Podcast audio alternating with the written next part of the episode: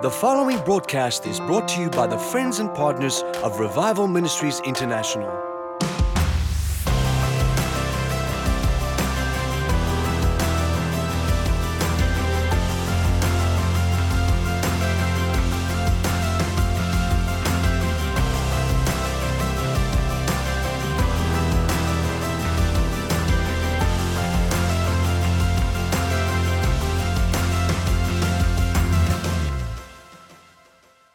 Stand if you would.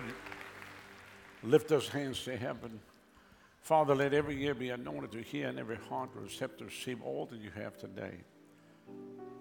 Thank you for your precious people today. In Jesus' name. And everyone said, Amen. You may be seated. I want to continue today on the name of Jesus. So you can call this part two if you want to. And go with me to John 15 first, John 15, and I want to read from verse 1. One of the things that I brought out last week was that the name of the Lord is a strong and a mighty tower, and the righteous run into it and are safe. That for God's children today, you really are inside of His name. That's what He said. Therefore, you are safe. Verse 1 of chapter 15 says, I am the true vine, my Father is the husbandman. Every branch in me that beareth not fruit, he taketh away, and every branch that beareth fruit, he purgeth it, that it may bring forth fruit. Now, the way you do that is by what's called pruning. Pruning, which I know people don't like that, but you prune yourself every day, basically. Cut your nails, cut your hair. Amen. What do you think that is? You're pruning yourself. Some of you will get it later, that's okay. Now you are clean through the word which I've spoken unto you. Abide in me, and I in you, as the branch cannot bear fruit of itself except it abide in the vine. No more can you except you abide in me. I'm the vine, you are the branches. He that abideth in me, and I in him, the same bringeth forth much fruit. For without me you can do nothing. If a man abide not in me, he is cast forth as a branch and is withered, and men gather them and cast them in the fire, and they are burned. But if you abide in me, and my words abide in you, you shall ask what you will, and it shall be done for you. Herein is my Father glorified that you bear much fruit, so shall you be my disciples. Then, when you go over to chapter 16, Jesus was obviously talking to his disciples. Let's go down to verse 17. Then said some of his disciples among themselves, What is this that he saith to us? A little while, and ye shall not see me. And again, a little while, and ye shall see me, because I go to my Father. And they said, Therefore, what is this he saith, a little while? We cannot tell what he said. And Jesus knew that they were desirous to ask him, and he said to them, Do you inquire among yourself that I said a little while, and you shall not see me, and again a little while, and you shall see me? Verily, verily, I say to you, that ye shall weep and lament, but the world shall rejoice. And ye shall be sorrowful, but your sorrow shall be turned into joy. A woman, when she is in travail, has sorrow because her hour is come. But as soon as she delivered of a child, she remembered no more the anguish. That's why there's a difference between a man and a woman, because if a man ever got pregnant and had a baby, he would never have another child. because men remember pain, but a woman forgets. Are you with me? it's the truth. So she remembered no more the anguish for joy that a man is born into the world. And ye now therefore have sorrow, but I will see you again, and your heart shall rejoice, and your joy no man taketh from you. And in that day you shall ask me nothing. Verily, verily, I send you, whatsoever you shall ask the Father in my name, he will give it to you. Hitherto have you asked nothing in my name. Ask and ye shall receive, that your joy might be full. Hallelujah. Hallelujah. So that's the desire of Jesus for every single one of you. Then go with me, if you would, to Mark chapter 16. And I want to read from verse 15. And Jesus said unto them, Go ye into all the world and preach the gospel to every creature. He that believeth and is baptized shall be saved, he that believeth not shall be damned. And these signs shall follow them that believe in my name. They shall cast out devils. They shall speak with new tongues. They shall take up serpents, and if they drink any deadly thing, it shall not hurt them. They shall lay hands on the sick, and they shall recover. I always say when I read that passage of scripture, with the Great Commission always comes the great protection. That means if people try to poison you, it wouldn't work. Even if a snake bit you, you could shake it off and would have no effect upon you. And then verse 19 so then after the Lord had spoken unto them, he was received up into heaven, sat on the right hand of God, and they went forth, preached everywhere, the Lord working with them, confirming the word with signs following. Hallelujah. Now,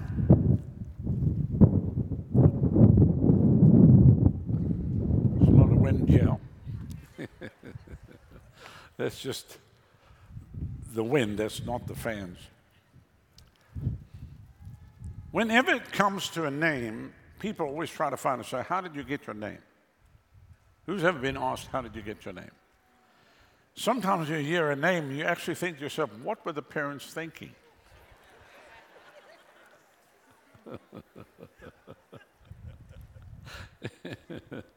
but I'm not picking on anybody in particular. I'm just trying to tell you that your name is distinctly you. Your name, you become associated with your name. Over your lifetime, your name begins to mean something. When you're born, it's just a name everybody calls you. And sometimes when they're angry, they don't even call you by that name. It's like little kids growing up in a world where their parents don't know Jesus. They don't even know what their name is. Their name could be any cuss word under the sun. How many understand what I'm talking about?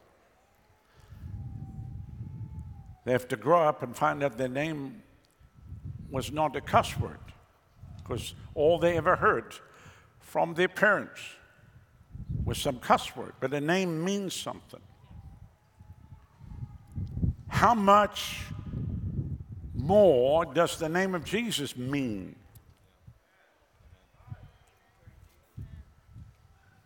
When you think about it, it amuses me because my name, my last name is Howard-Browne. So people still, for whatever stupid reason, think that my name is Howard and my wife's name is Browne, and we joined it together like a Spanish family.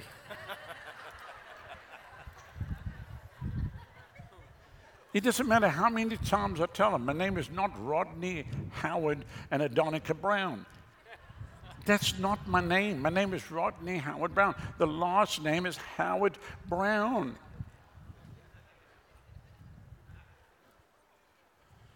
We've got Spanish speaking people here, and your name uh, joined to your husband is your husband's name and the, and the wife's family name. How many know what I'm talking about? That can get really confusing. Especially when I travel to Central and South America, the pastor introduces me.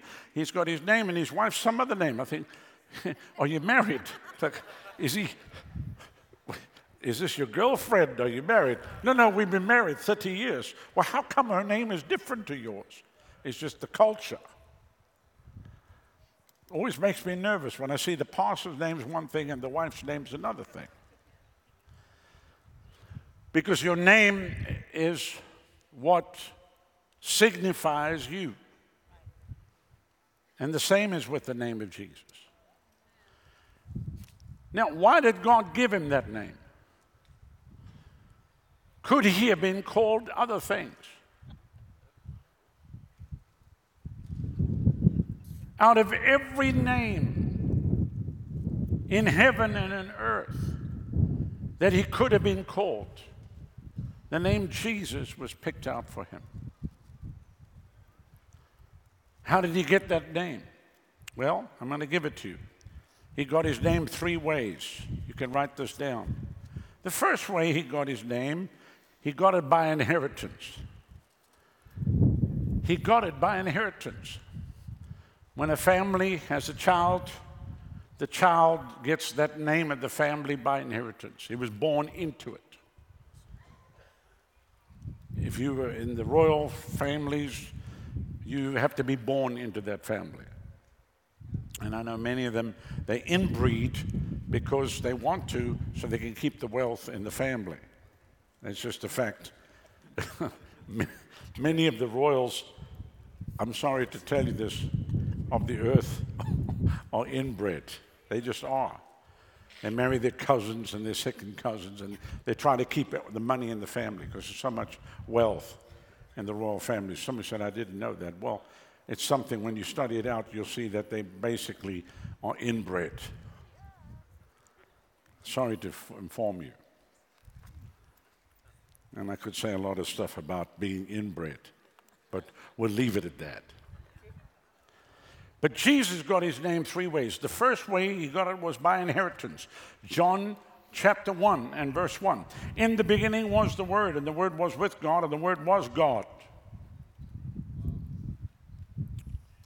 Somebody said, When? In the beginning. When he said, Let there be light, Jesus was right there. And then it says, And the Word was with God, and the Word, verse 14 says, And the Word was made flesh. That Word was made flesh and dwelt among us. And we beheld His glory, the glory as of the only begotten of the Father, full of grace and truth. Jesus divinely begotten of God. And of course, he didn't come into existence when he was born in a manger. That's when he took on human flesh. The Bible even says that he was the lamb slain before the foundation of the earth.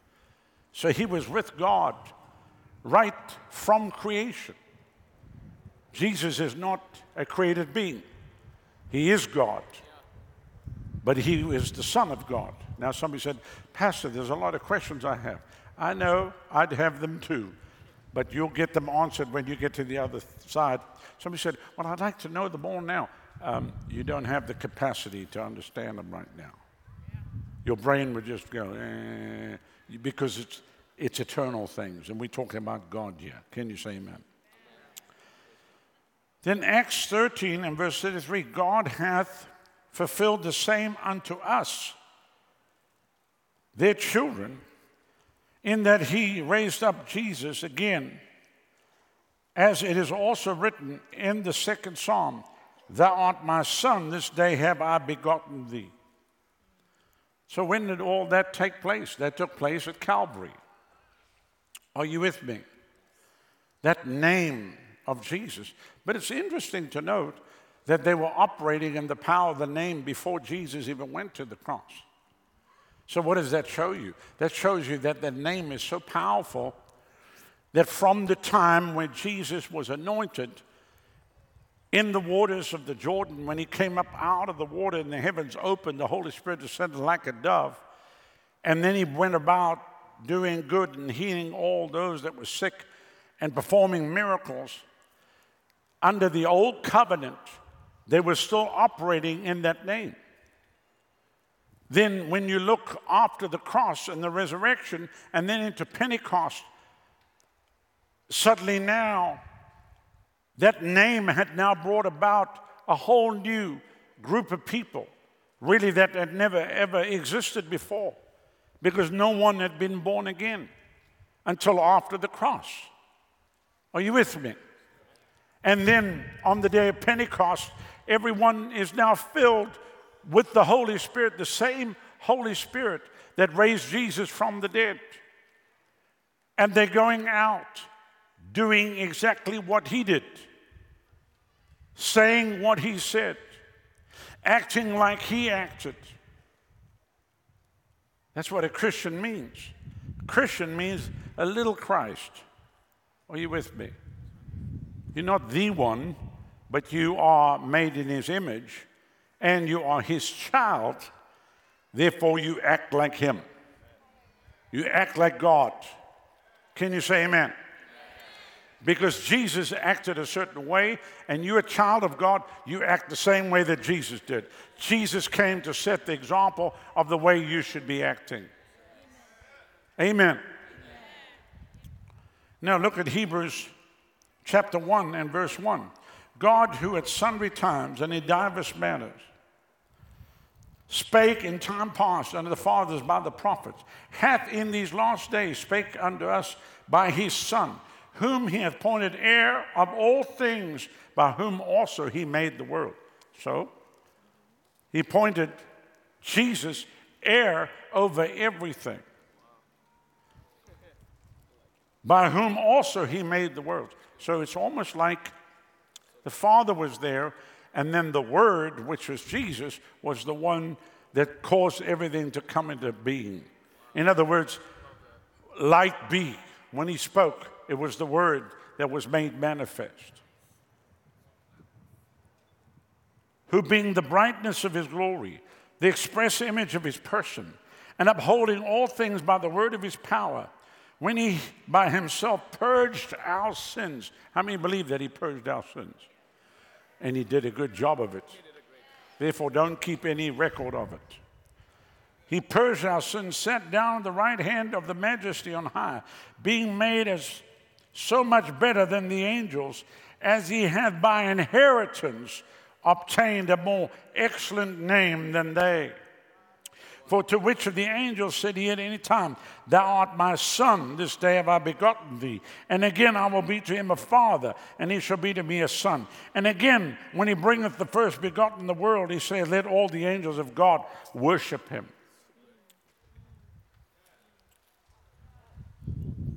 Jesus, the firstborn from the dead, the firstborn amongst many brethren so if there was a first begotten, then there was a second and a third and a fourth and a fifth and a sixth, all the way down to you sitting right here on this field of dreams. Can you say amen? amen. Hallelujah.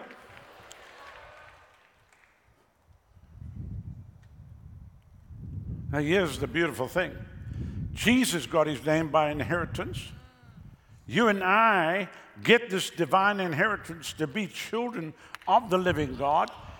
And therefore, as he got his name by inheritance, we have access to that name that he got by inheritance to use that name and to have the full authority of heaven behind us when we use that name. I said this to you last week. Do you, I mean, somebody said, Would you go, can you let people use your name? I mean, people do. People, people drop names. How many have had people drop names? They, they use names. But there's many people that you would never give them access to your name. Isn't that right? Be honest now. Don't just look at me like I'm making this up. How many would think twice before you want certain people to use your name? But here is Jesus who thinks nothing about it and says, okay, hey, Rodney, listen, I'm calling you to go preach. I want you to carry this message to lost and dying world. And Lord, but it's just me. Don't worry. I'm going to give you my name. You can use my name. My name will give you access to what I am, who I am, what I have, all the power of that name, all the resources of that name. It's yours. If you just go, do what I tell you to do, I'll be with you. But don't forget to use my name.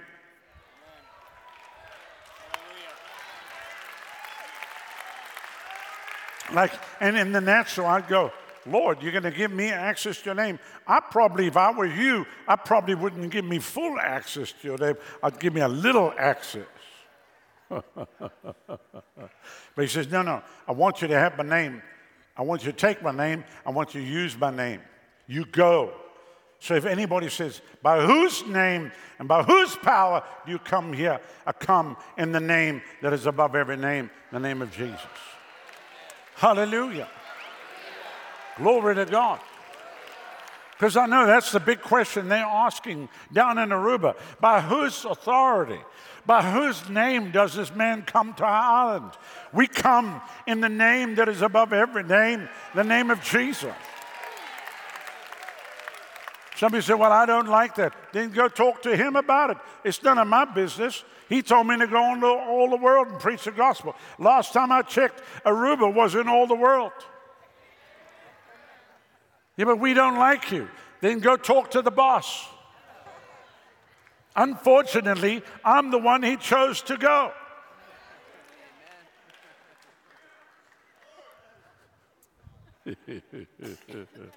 you know, I stopped arguing with people a long time ago because you just waste your breath. Are you with me? Sometimes you look at people and say, Look, for me to argue with you, if you could pause it for a moment, I'm going to run out and go get the lobotomy. So when I get back, we can be on the same page.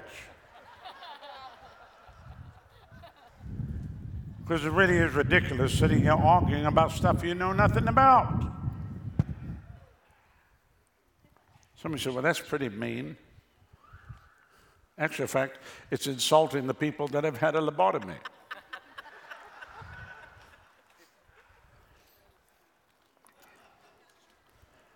Say this after me Jesus acquired his name by inheritance. And that name belongs to me by inheritance.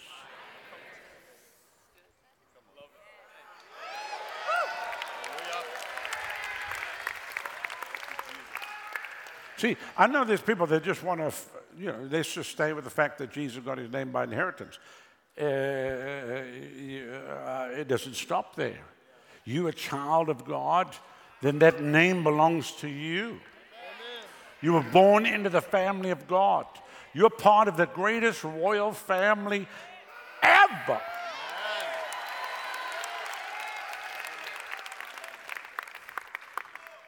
Sing that song, He's the King of Kings.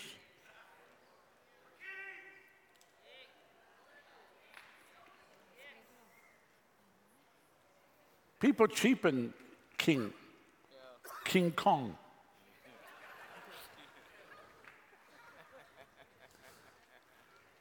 King Allen, King Ankit.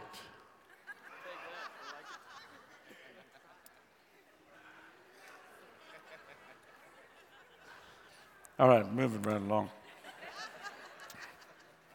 The second way he got his name was by bestowal. It was bestowed upon him by his Father. Philippians 2 and verse 9 to 11. Wherefore God also has highly exalted him and given him a name which is above every name. Hallelujah. So basically, he said, I bestow this name upon you. This name is above every other name. There is no other name higher than this name. Verse 10 says, that at the name of Jesus, every knee should bow of things in heaven, things in earth, and things under the earth. That basically covers everybody. Notice it does not mention anything about the planet Mars or Jupiter or Saturn or Pluto or some galaxy Andromeda.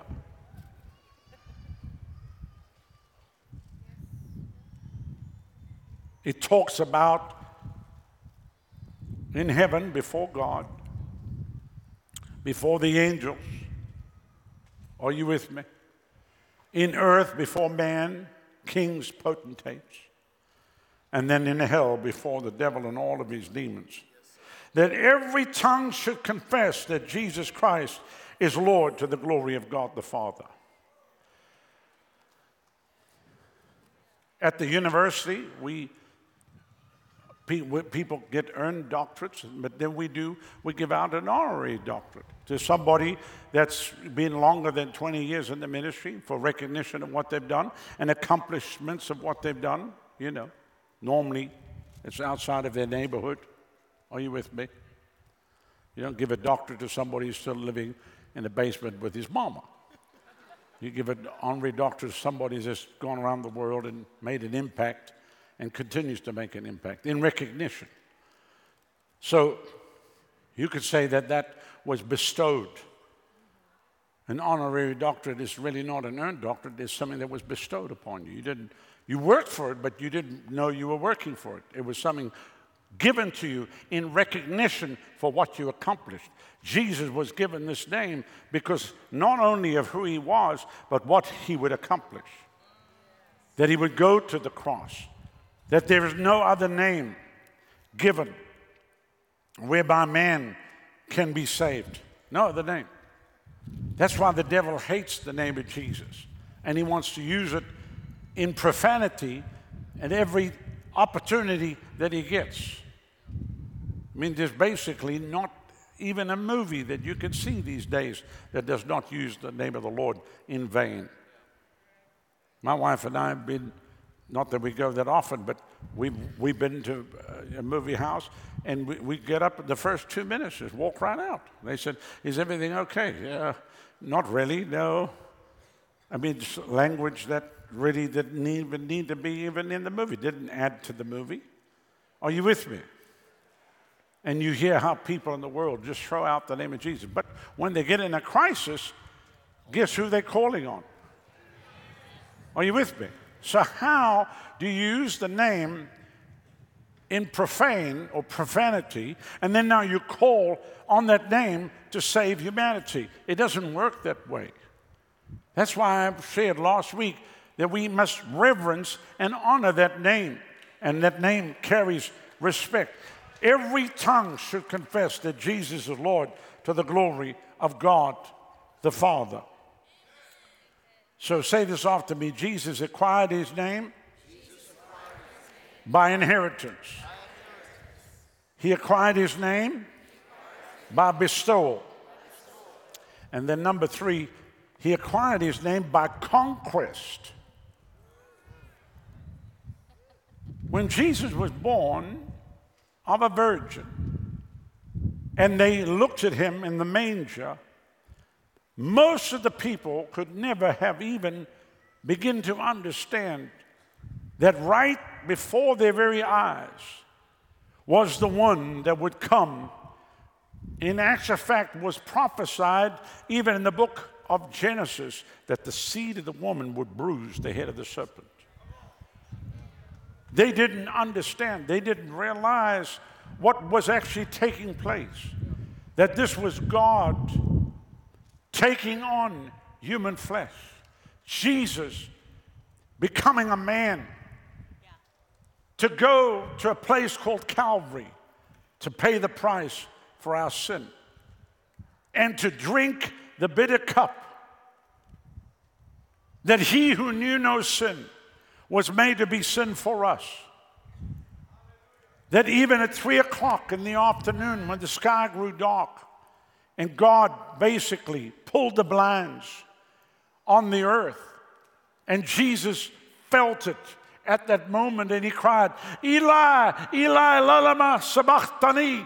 That is to say, My God, my God, why hast thou forsaken me? Because God could not even look upon him because he became a curse where he bore the sin of the world for us. That was as a battle that was undergoing, that was taking place, where the whole of humanity was sitting in the balance. That's why he prayed like he prayed in the Garden of Gethsemane if it be possible, let this cup pass from me. Nevertheless, not my will, but thy will be done. Because he knew he had to drink this cup for you and for me so that we could be free. Because there's no ways that you and I could go to Calvary and pay the price for our sin. He went to do it for us so that all we have to do is believe, humble ourselves, and receive. Can you say amen? Aren't you glad He did it for you?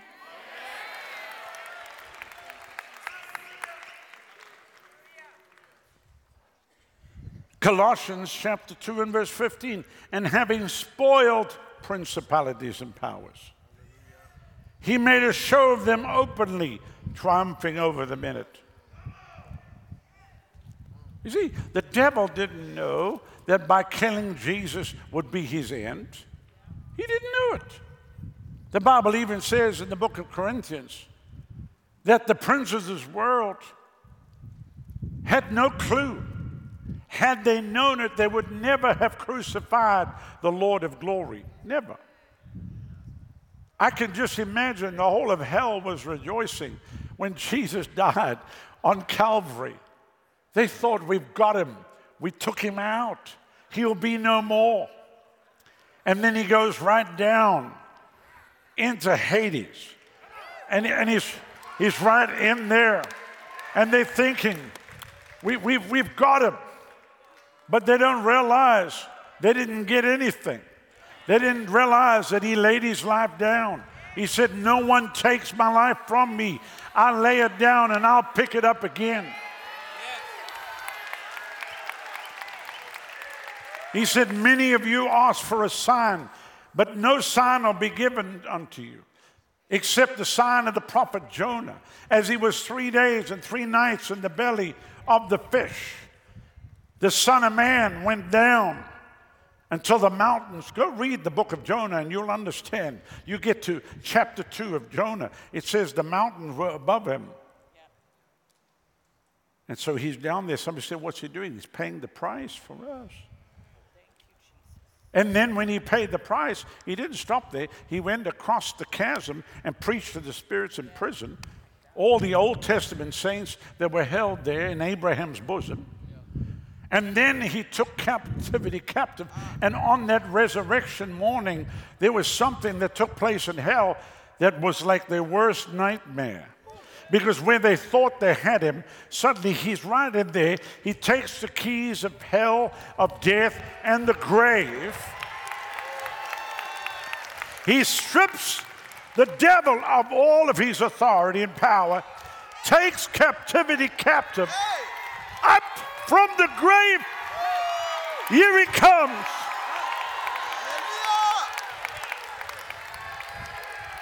And hell didn't know what hit it.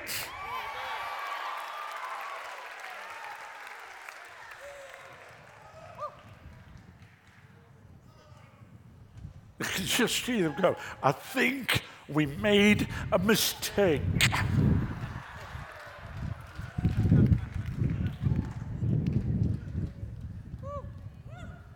Hallelujah. It's the devil's worst nightmare.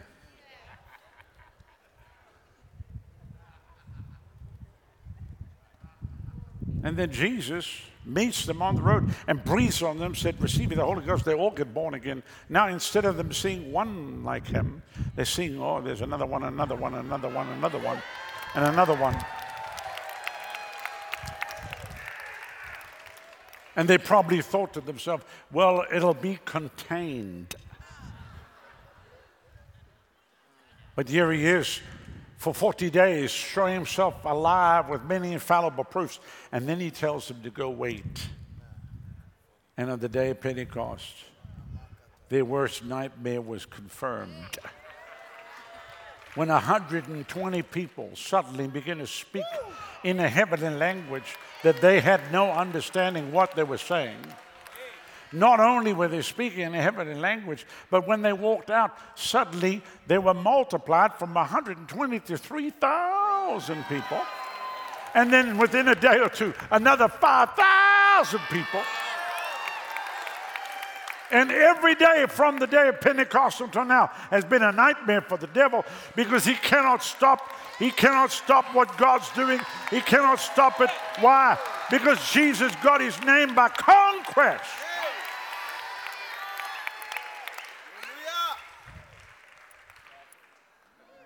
The kingdom of God suffers violence, and the violent take it by force.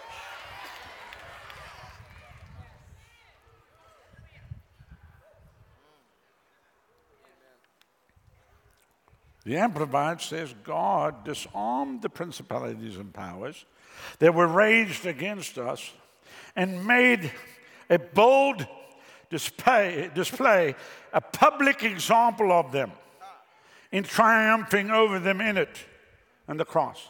He mocked them. He mocked them. He mocked them. I heard somebody say that he pulled the, the devil's teeth out. I mean, which basically would be defanging something, if you understand what I'm saying. So the worst the devil can do is gum you.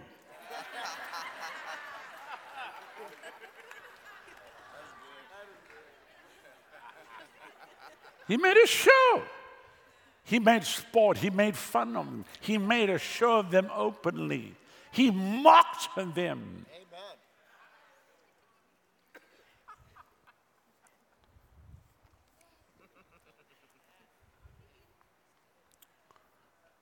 Everywhere you go, everything you do,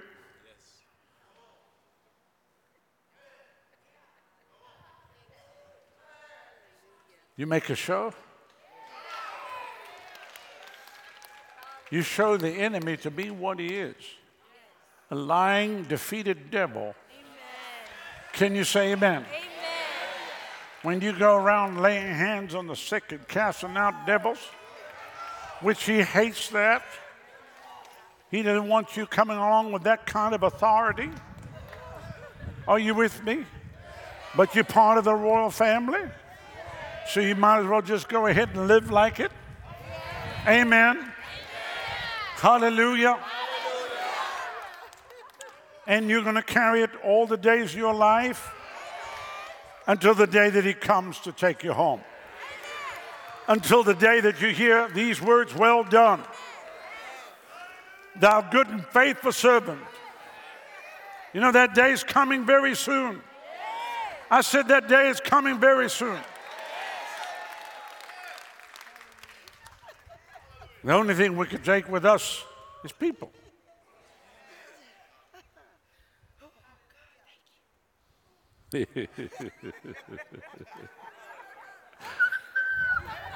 Hallelujah.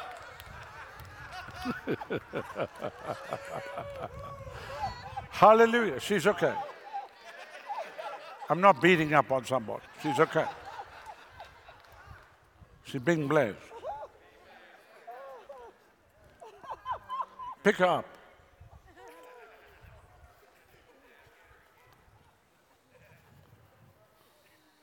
Just so the visitors can see. Stand up. Hold her up.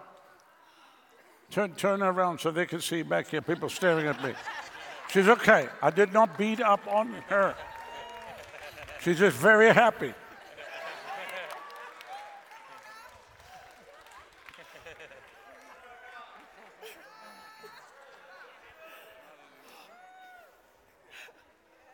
Amen? It's good? Huh? yeah, it's good. It's good. Somebody said, Why is she on the floor? She's one of them holy rollers.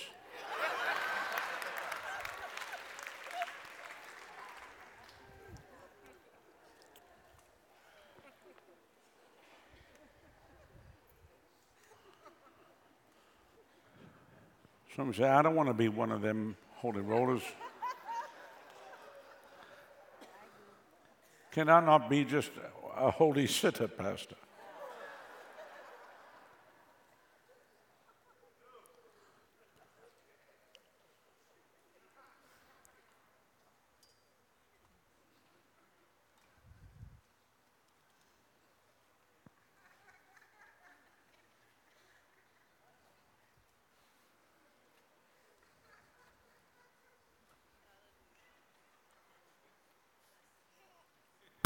power.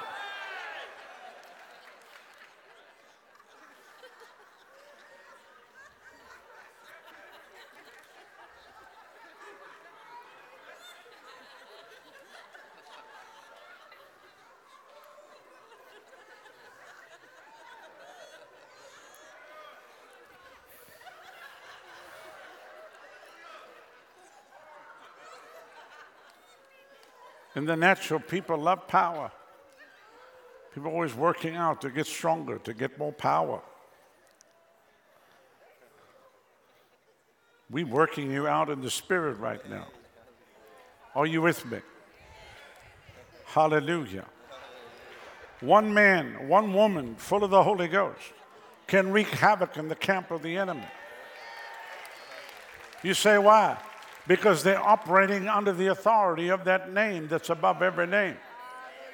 Hallelujah. Hallelujah. Glory to God. Thank you, Lord Jesus. Everybody say he got his name by inheritance. He got his name by bestowal. And he got his name by conquest.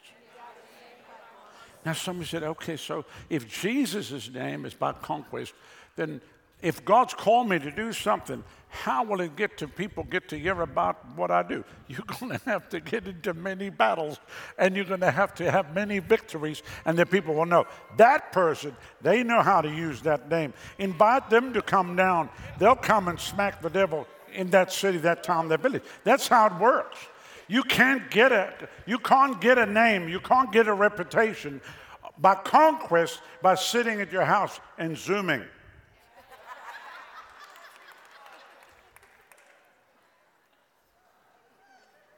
I don't believe that there'll be any powerful ministries birthed by Zoom because there's no threat. You're just sitting in your house, you're looking at people through a screen. Put your big boy pants on, get on a plane, and go stand in an area where people are hostile towards the gospel. And then we'll see how much power you have especially when they're threatening you and threaten to kill you.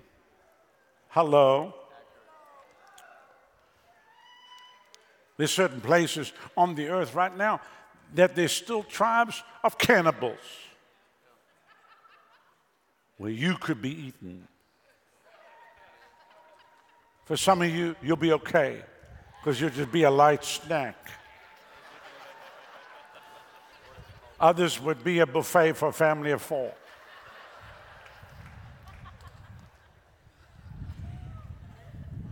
So if you do go, take a bunch of fat people with you.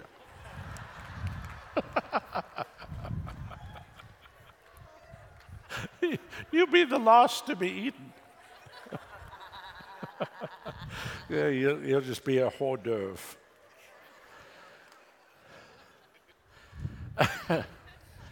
Oh, it's funny, folks, really, when you think about it.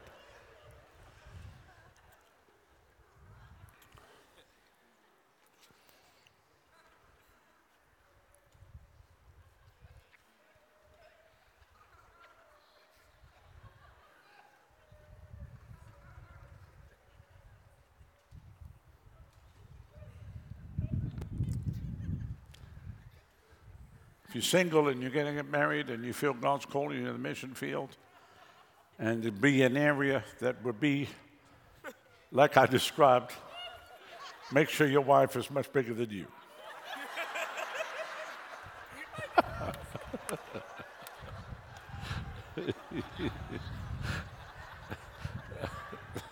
it's a terrible thing. I should have said that.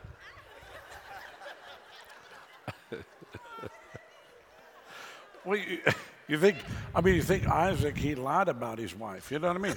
Abraham lied about Sarah. Isaac lied about Sarah. Oh, yeah, you're hungry. It's no problem. My wife, oh, anyway, let's leave that alone. Conquest. I was talking about conquest. I was talking about the battle.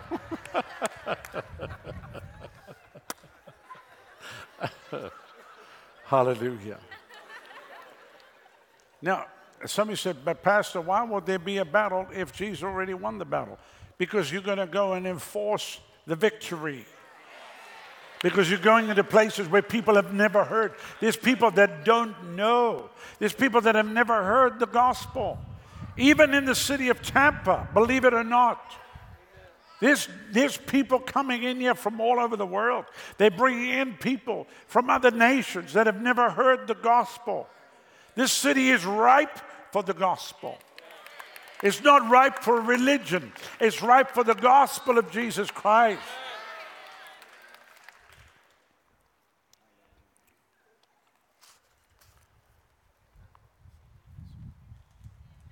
Say it one more time. He got his name by inheritance.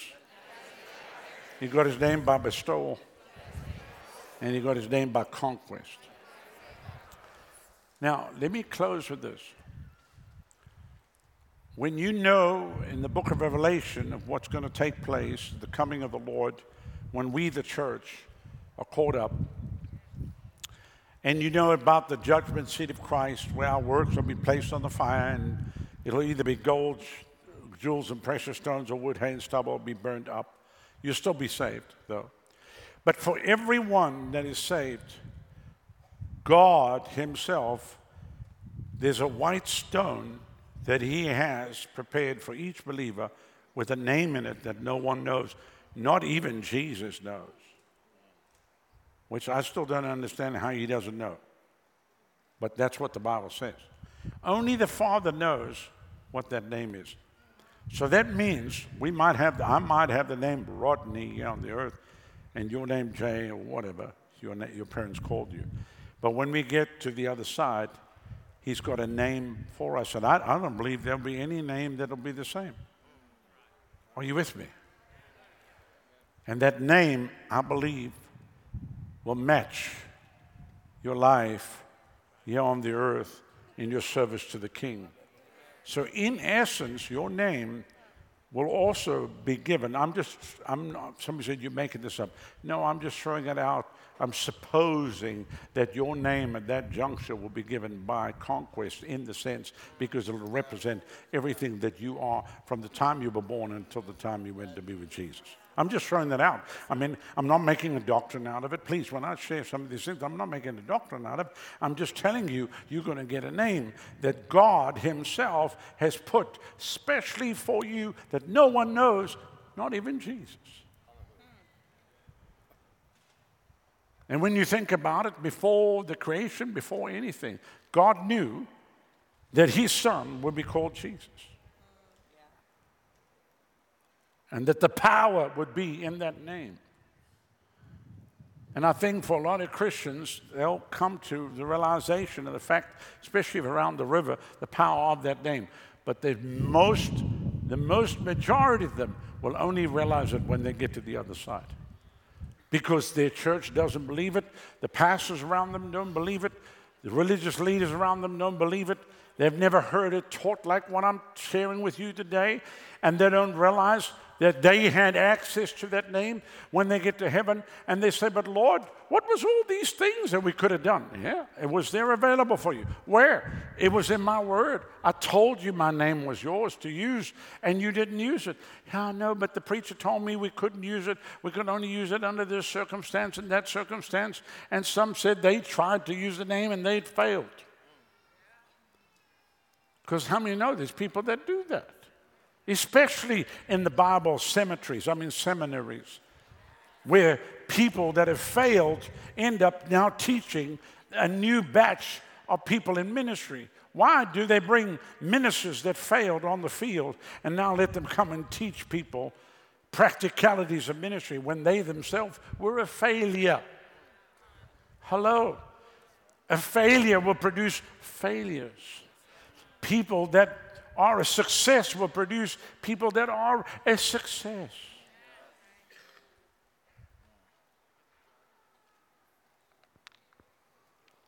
So, in closing, this next week, use his name with boldness and great confidence of knowing who is behind you.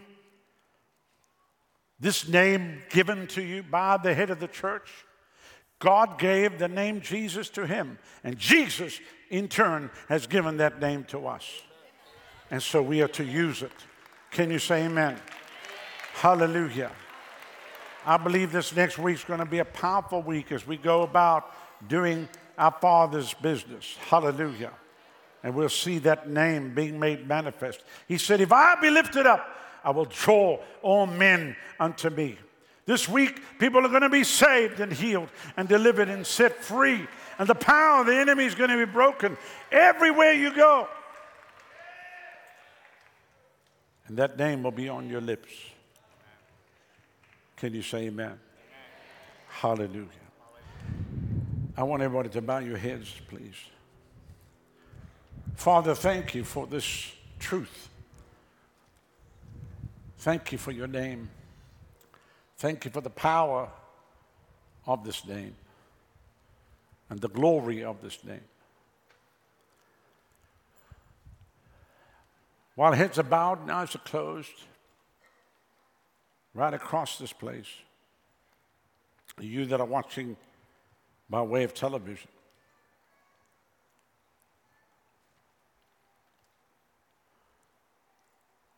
If you fit into any one of these three categories, I want to pray with you and for you. Maybe you came here today, a friend brought you. You've never ever given your life to Jesus. You never said, Jesus, come and be my Lord and my Savior. What would happen if today was your last day on the earth? If you breathed out your last breath tonight and went to sleep, never woke up again, where would you go? Where would you spend eternity? I want you to know there is a heaven to gain and a hell to shun.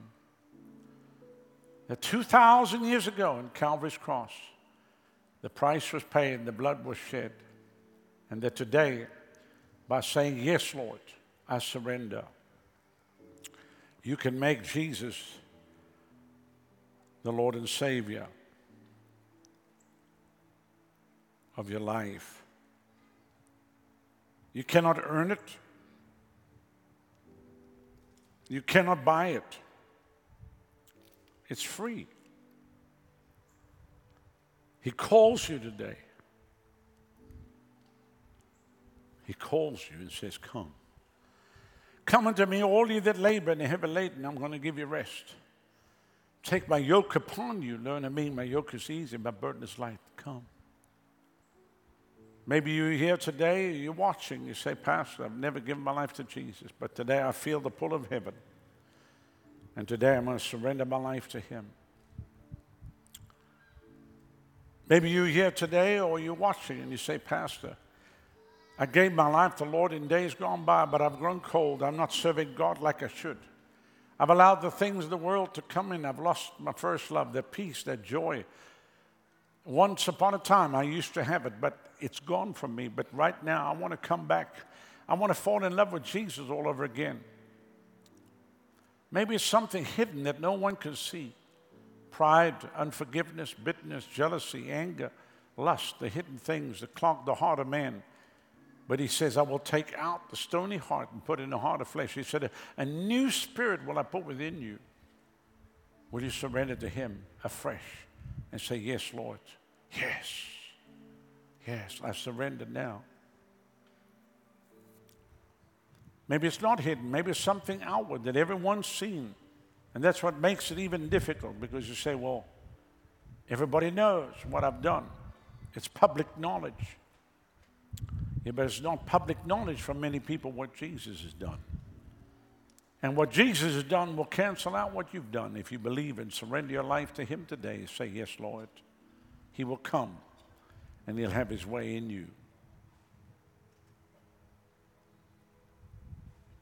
He loves you.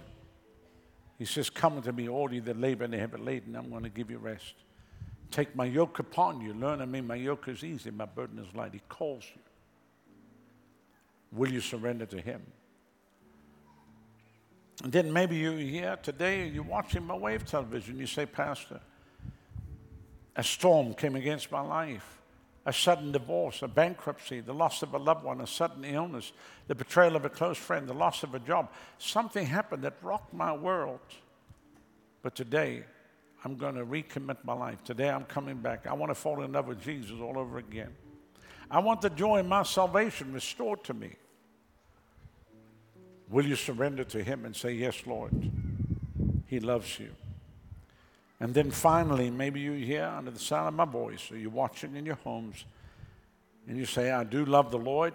That's not even a question. But I don't have the assurance. I don't know that I know that I know that I'm a child of God, and I want to know beyond a shadow of a doubt that I'm saved. If that is you, I want to pray with you and for you. Right across this field, without any hesitation whatsoever, quickly, just put your hands up. Say, Pray for me. I need Jesus. Thank you. God bless you. God bless you. Put it up high and say, Yes, God bless you. God bless you. God bless you. God bless you. Stick it up high right now and say, Yes, Lord. Yes. Yes. Thank you. Thank you. I see the hands going up. Today is your day of freedom and your day of liberty. You may put your hands down. I want you to look at me, please. Over on this far side of, the, of, of this um, pavilion. If you didn't raise your hand but want to be included, just put your hand up right now. Say, include me. Anybody else? Thank you. Anybody else? I've seen your hand already. Another hand at the back. This middle section, you didn't raise your hand, but you want to be included. Thank you. God bless you. And then the far side, yeah, you didn't raise your hand, but want to be included. Slip your hand up right now and say, include me. Raise up high and say, yes, that's me. Thank you. I want every person that raised your hand, I want you to stand right now. Quickly. Stand. Stand. I want you to come from where you are and come stand here. We're going to pray together. Come. Come. Bring your personal belongings. Come with, come with them.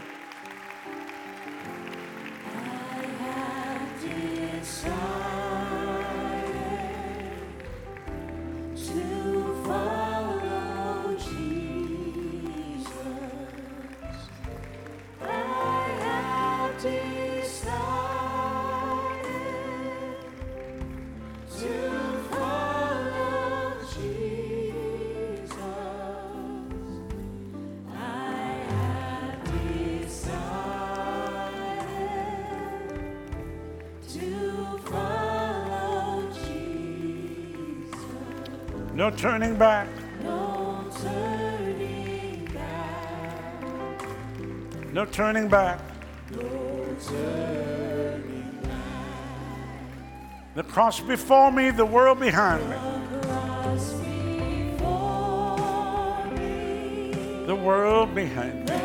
world behind me. The cross before me. The world behind me. The cross before me.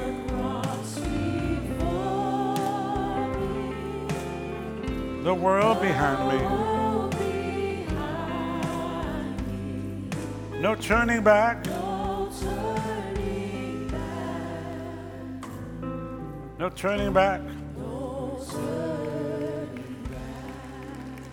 You can take the whole world, You can take the whole world. but give me Jesus. Give me Jesus. You can take the whole world, but. Give me Jesus. You can take the whole world, but give me Jesus. No turning back. No turning back. No turning back.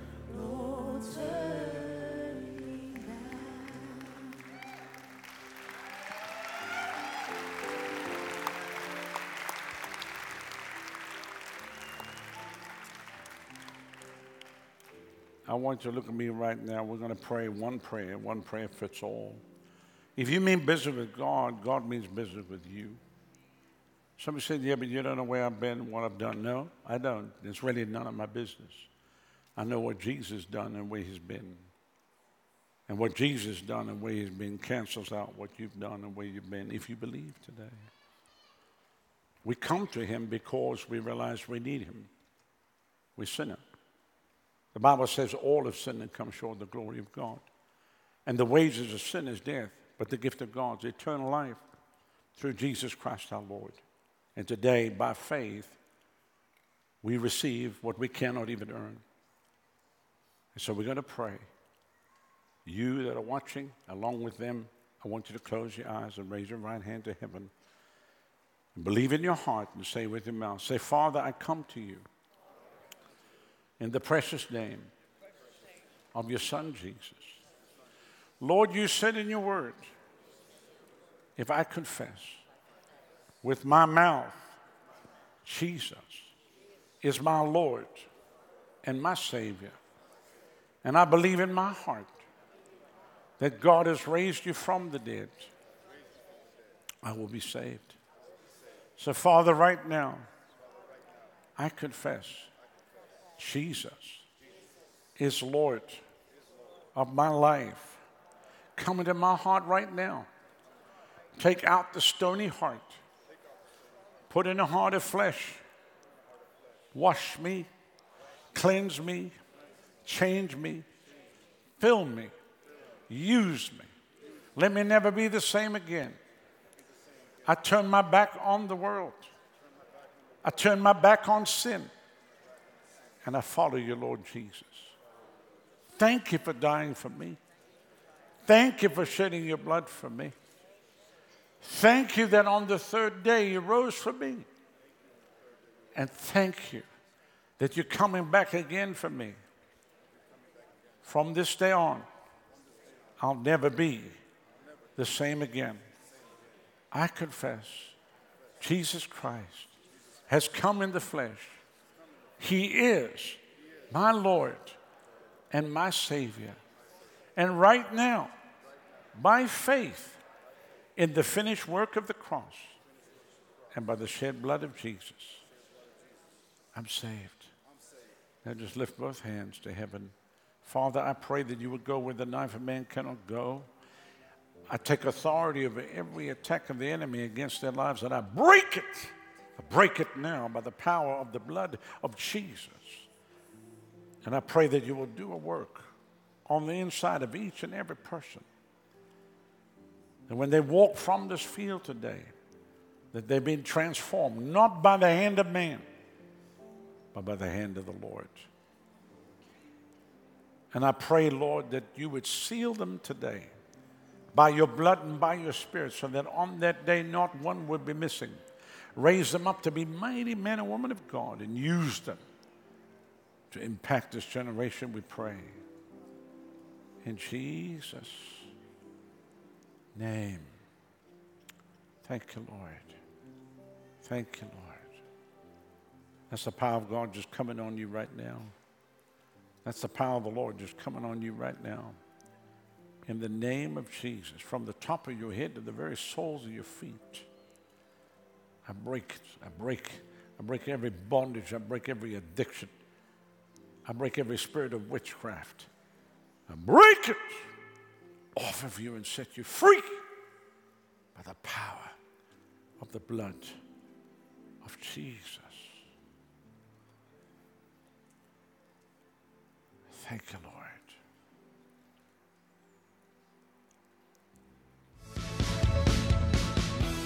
This program has been brought to you by the friends and partners of Revival Ministries International in Tampa, Florida. For more information on the ministry of Doctors Rodney and Adonica Howard-Browne, or for additional resources, visit revival.com.